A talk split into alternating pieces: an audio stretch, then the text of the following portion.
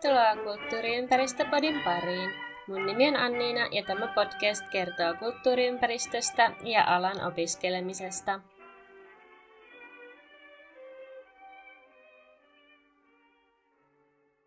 Kulttuuriympäristöpodin 3. kausi käsittelee arkkitehtuuria ympärillämme. Edellisessä jaksossa tutustuttiin Larssonkiin ja itsenäistyvään Suomeen. Kauden nimi Arvoisa arkkitehtuuri kuvastaa niitä rakennuksia ja tyylejä, suunnitelmia ja toteutuksia, jotka ovat nähtävissä edelleen täällä 2020-luvun Suomessa, jossa aikaa vietämme.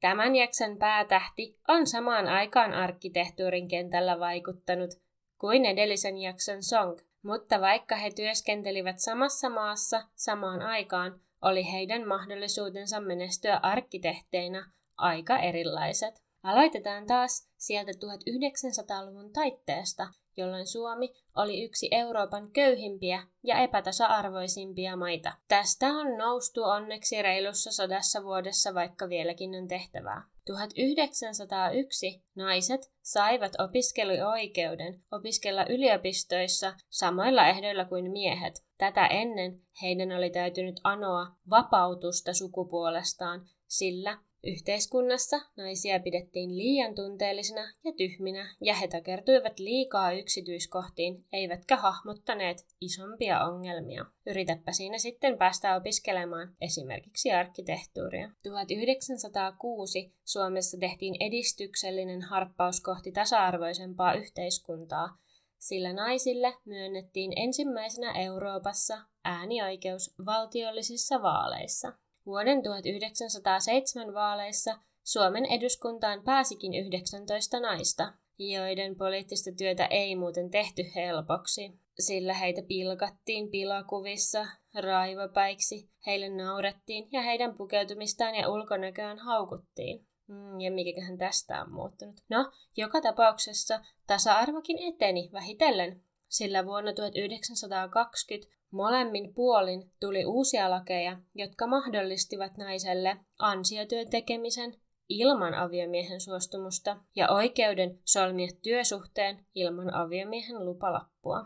1930 tuli voimaan uusi avioliittolaki, jossa aviovaimo vapautuu miehensä holhauksesta ja saa oikeuden omaan omaisuuteensa. Ja tällaisessa yhteiskunnassa loi uraa Vivi Länn, joka oli toivonut tulevansa muistetuksi ensisijaisesti arkkitehtinä, mutta ladun raivaus, jonka hän suoritti hänen jälkeensä tulleille naisille arkkitehtuurin alalla, on kyllä niin merkittävän asia, että vaikea on kertoa Vivistä ilman ajankuvausta naisten asemasta.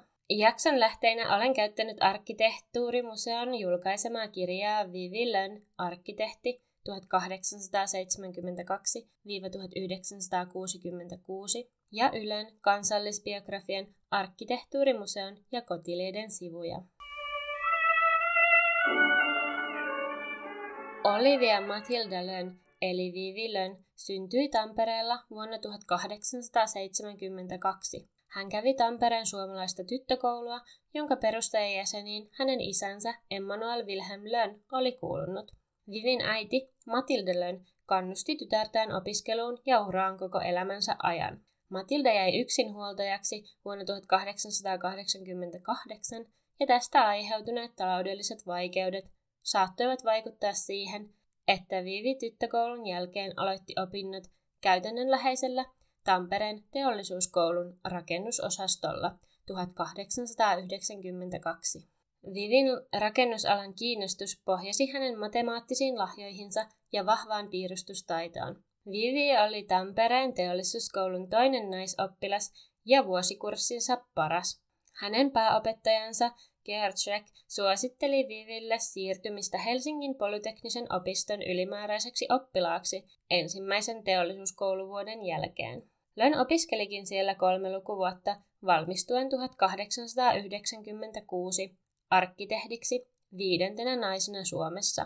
1900-luvun alussa naisen pidemmällä kouluttautumisella oli selkeitä seurauksia yksityiselämään, sillä aikalainen naiskäsitys ei tosiaan pitänyt sopivana työn ja perheen yhdistämistä, ja siitä johtuen uran haluavat naiset pysyivätkin usein naimattomina.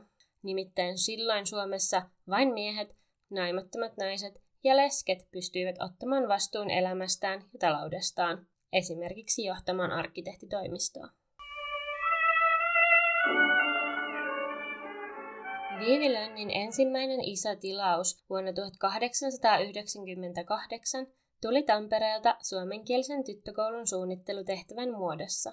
Koulusuunnittelusta rakentuikin hyvin selkeä runko hänen ammatilliselle toiminnalleen. Vivilän matkusti paljon ja opintomatkallaan Iso-Britanniassa hän vaikuttui paikallisten koulujen hygienisyydestä ja kodikkuudesta. Lönn alkoi soveltaa Englannista omaksumaansa suunnitteluperiaatetta, jossa koulujen tilat ryhmiteltiin avointen hallien ympärille, mikä oli melko uutta Suomen koulusuunnittelussa. Tämä vähensi sisätilojen laitosmaisuutta. Lönn huomioi tyttökoulun suunnittelussaan kaltevan tontin sijoittamalla oppilaiden sisääntulon pihan puolelta kellarikerrokseen, jossa päällysvaatteiden säilytystä varten oli tilava huone. Pääsisäänkäynti ensimmäiseen kerrokseen on kadun puolella rakennuksen kulmassa. Pääjulkisivussa porrashuonetta korostetaan neliömäisellä tornilla, joka oli Lönnin varhaisissa töissä usein toistuva aihe. Toisen kerroksen päätila eli juhlasali erottuu julkisivussa suurin ikkunoin. Holvikaaret ja tukevat pylväät luovat rakennukseen linnamaisen tunnelman. Kuvia tyttökoulusta löytyy podcastin Instagram-julkaisusta.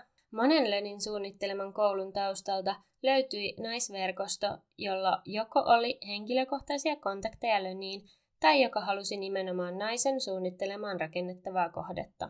Viivi Lönnille tarjottiin paikkaa myös yleisten rakennusten ylihallituksen kouluarkkitehtina, mutta hän kieltäytyi virka-arkkitehdin urasta keskittyäkseen omiin toimeksiantoihinsa. Koulusuunnittelun lisäksi Lönnin uralla merkittävä seikka on hänen menestymisensä arkkitehtuurikilpailuissa. Lönn menestyi 6 kutsukilpailussa yksinään ja lisäksi hänelle tuli palkintosijoja kaikista yhdessä hänen opiskelutoverinsa ja ystävänsä Armas Lindgrenin kanssa tehdyistä kilpailutöistä. Esimerkiksi suunnittelukilpailun Tampereen pääpaloasemasta voitti Viivi Lönn kilpailuehdotuksellaan vuonna 1905. Naisten menestymistä ei kuitenkaan hyväksytty ilman vastalauseita, ja niihin myös Lönn törmäsi jo ensimmäisen kilpailuvoittonsa Tampereen Aleksanterin kansakoulun kutsukilpailun yhteydessä 1903.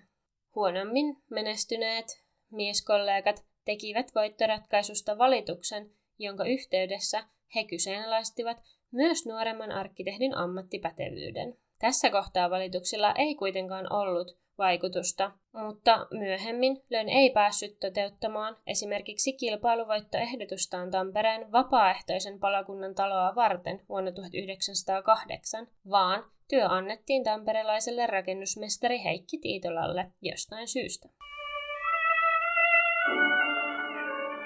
Vuonna 1911 Viivi Lönn muutti Tampereelta Jyväskylään puhelintakarkuun, sillä Tampereella oli niin paljon suunnittelutehtäviä, että avustajista huolimatta töitä oli tehtävä myös öisin ja viikonloppuisin. Asuinpaikan valintaan vaikutti myös se, että Lönnin veljen perheineen asuivat Jyväskylässä. Molemmille Lönn suunnitteli myös omat talot.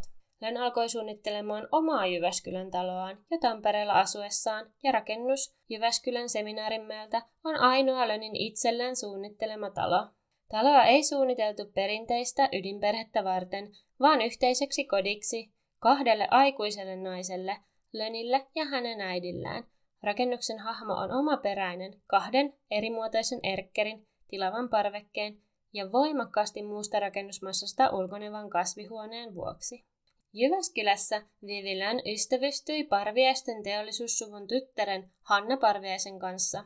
Hannan isä Johan Parviainen oli perustanut vuonna 1897 Säynätsalan saarelle sahan, jota kehittelivät pidemmälle Juhan Parviaisen pojat. Pojat kuitenkin kuolivat ja teollisuusyritys joutui Hanna Parviaisen käsiin vuonna 1925. Lönn suunnitteli Parviaisen aloitteesta Säynätsalan Parviaisen teollisuusyhtiölle työväen asuntotyyppejä, lastentarhan, vanhainkodin ja sairaalan sekä kaavoitti myös Muuratsalon saaren tehtaan työläisten omakotitaloja varten. Osa Lönnin Säynätsalo-suunnitelmista jäi kuitenkin toteutumatta, kun Parviaisen yhtiön taloudellinen asema romahti 30-luvun alussa. Len asui ja työskenteli Jyväskylän talossaan vuoteen 1918, jonka jälkeen hän muutti Helsinkiin, Kulosaaren Huvila-kaupungin osaan. Len osti vuonna 1912 rakennetun kaksikerroksen talon, jonka hän remontoi sopivaksi myös pyörätuolia käyttävälle äidilleen. 1920-luvulla Vivin aika kului enemmän matkustellessa ulkomailla Hanna Parviaisen kanssa. Hän oli hidastanut työtahtiaan, vaikka tekikin vielä jonkin verran suunnittelutyötä. 1930-luvulla Viivilän lopetti arkkitehdin työnsä, sillä hän ajatteli, että aika ja rakennustekniset ratkaisut olivat ajaneet hänen ohitseen. Samoihin aikoihin siis, kun suomalainen arkkitehtuuri alkoi omaksua kansainvälistä funktionaalisuutta painottavaa modernismia. Vivi Lennin sukulaisten mukaan Len oli persoonaltaan vaatimaton, ystävällinen ja hienotunteinen, ja yksityishenkilönä häntä pidettiin sosiaalisena ja vieraanvaraisena. Arkkitehtinä Vivi oli itsenäinen, määrätietoinen, sisukas ja luotti myös omiin kykyihinsä. Hän rakasti arkkitehtuuria ja uppoutui toisinaan täysin työhönsä. Hän keskittyi työhön jopa niin kokonaisvaltaisesti, ettei hänellä ollut juuri harrastuksia, paitsi kyllä hän hoiti puutarhaa, matkusteli sekä keräsi taidetta ja taideesineitä. On kerrottu, että vuonna 1902 Len aiheutti pahennusta Joutsassa, kun hän ajoi polkupyörällä housupuvussa. Pitäjän pappi oli saarnassaan kuvannut näkyä. Nyt on synti tullut tähänkin pitäjään, sillä nainen ajaa polkupyörällä housuihin puettuna. Len kuoli vuonna 1966 Helsingissä 94-vuotiaana ja hänet on haudattu Tampereen Kalevankankaan hautausmaalle. Vivi Lennin maine arkkitehtinä keskittyi kilpailuvoittoihin ja koulusuunnitteluun, mutta hän suunnitteli myös useita asuinrakennuksia, huviloita ja muita rakennuksia, esimerkiksi pankkitaloja. Koulujen pohjakaavasuunnittelussa hänen voidaan katsoa olleen hyvin innovatiivinen. Tästä huolimatta hänen osuutensa kirjoitetussa arkkitehtuurihistoriassa jäi vuosikymmeneksi unohduksiin. Lindgrenin ja Lennin yhteiset suuret saavutukset kirjattiin yleensä vain miespuolisen arkkitehdin nimeen. Ennen kuolemaansa Len ehti kuitenkin kokea ainakin osittaisen elämäntyönsä tunnustamisen, kun hänelle myönnettiin vuonna 1959 professorin arvonimi. Vivi Lennistä voisi varmasti tehdä kokonaisen podcastin. Koitin tähän jaksoon nyt tiivistää osia hänen elämästään ja arkkitehtuurista. Lisää Vivi Lennistä pääsee selvittämään esimerkiksi Arkkitehtuurimuseon hienossa näyttelyssä Eläköön Vivi Len, joka on esillä vuoden 2023 huhtikuuhun asti. Lisäksi suosittelen Arkkitehtuurimuseon julkaisemaa kirjaa Vivi Len arkkitehti, ja muuten YouTubesta löytyy Tampereen museokeskus Vapriikin julkaisema videosarjakin Vivi Lennistä.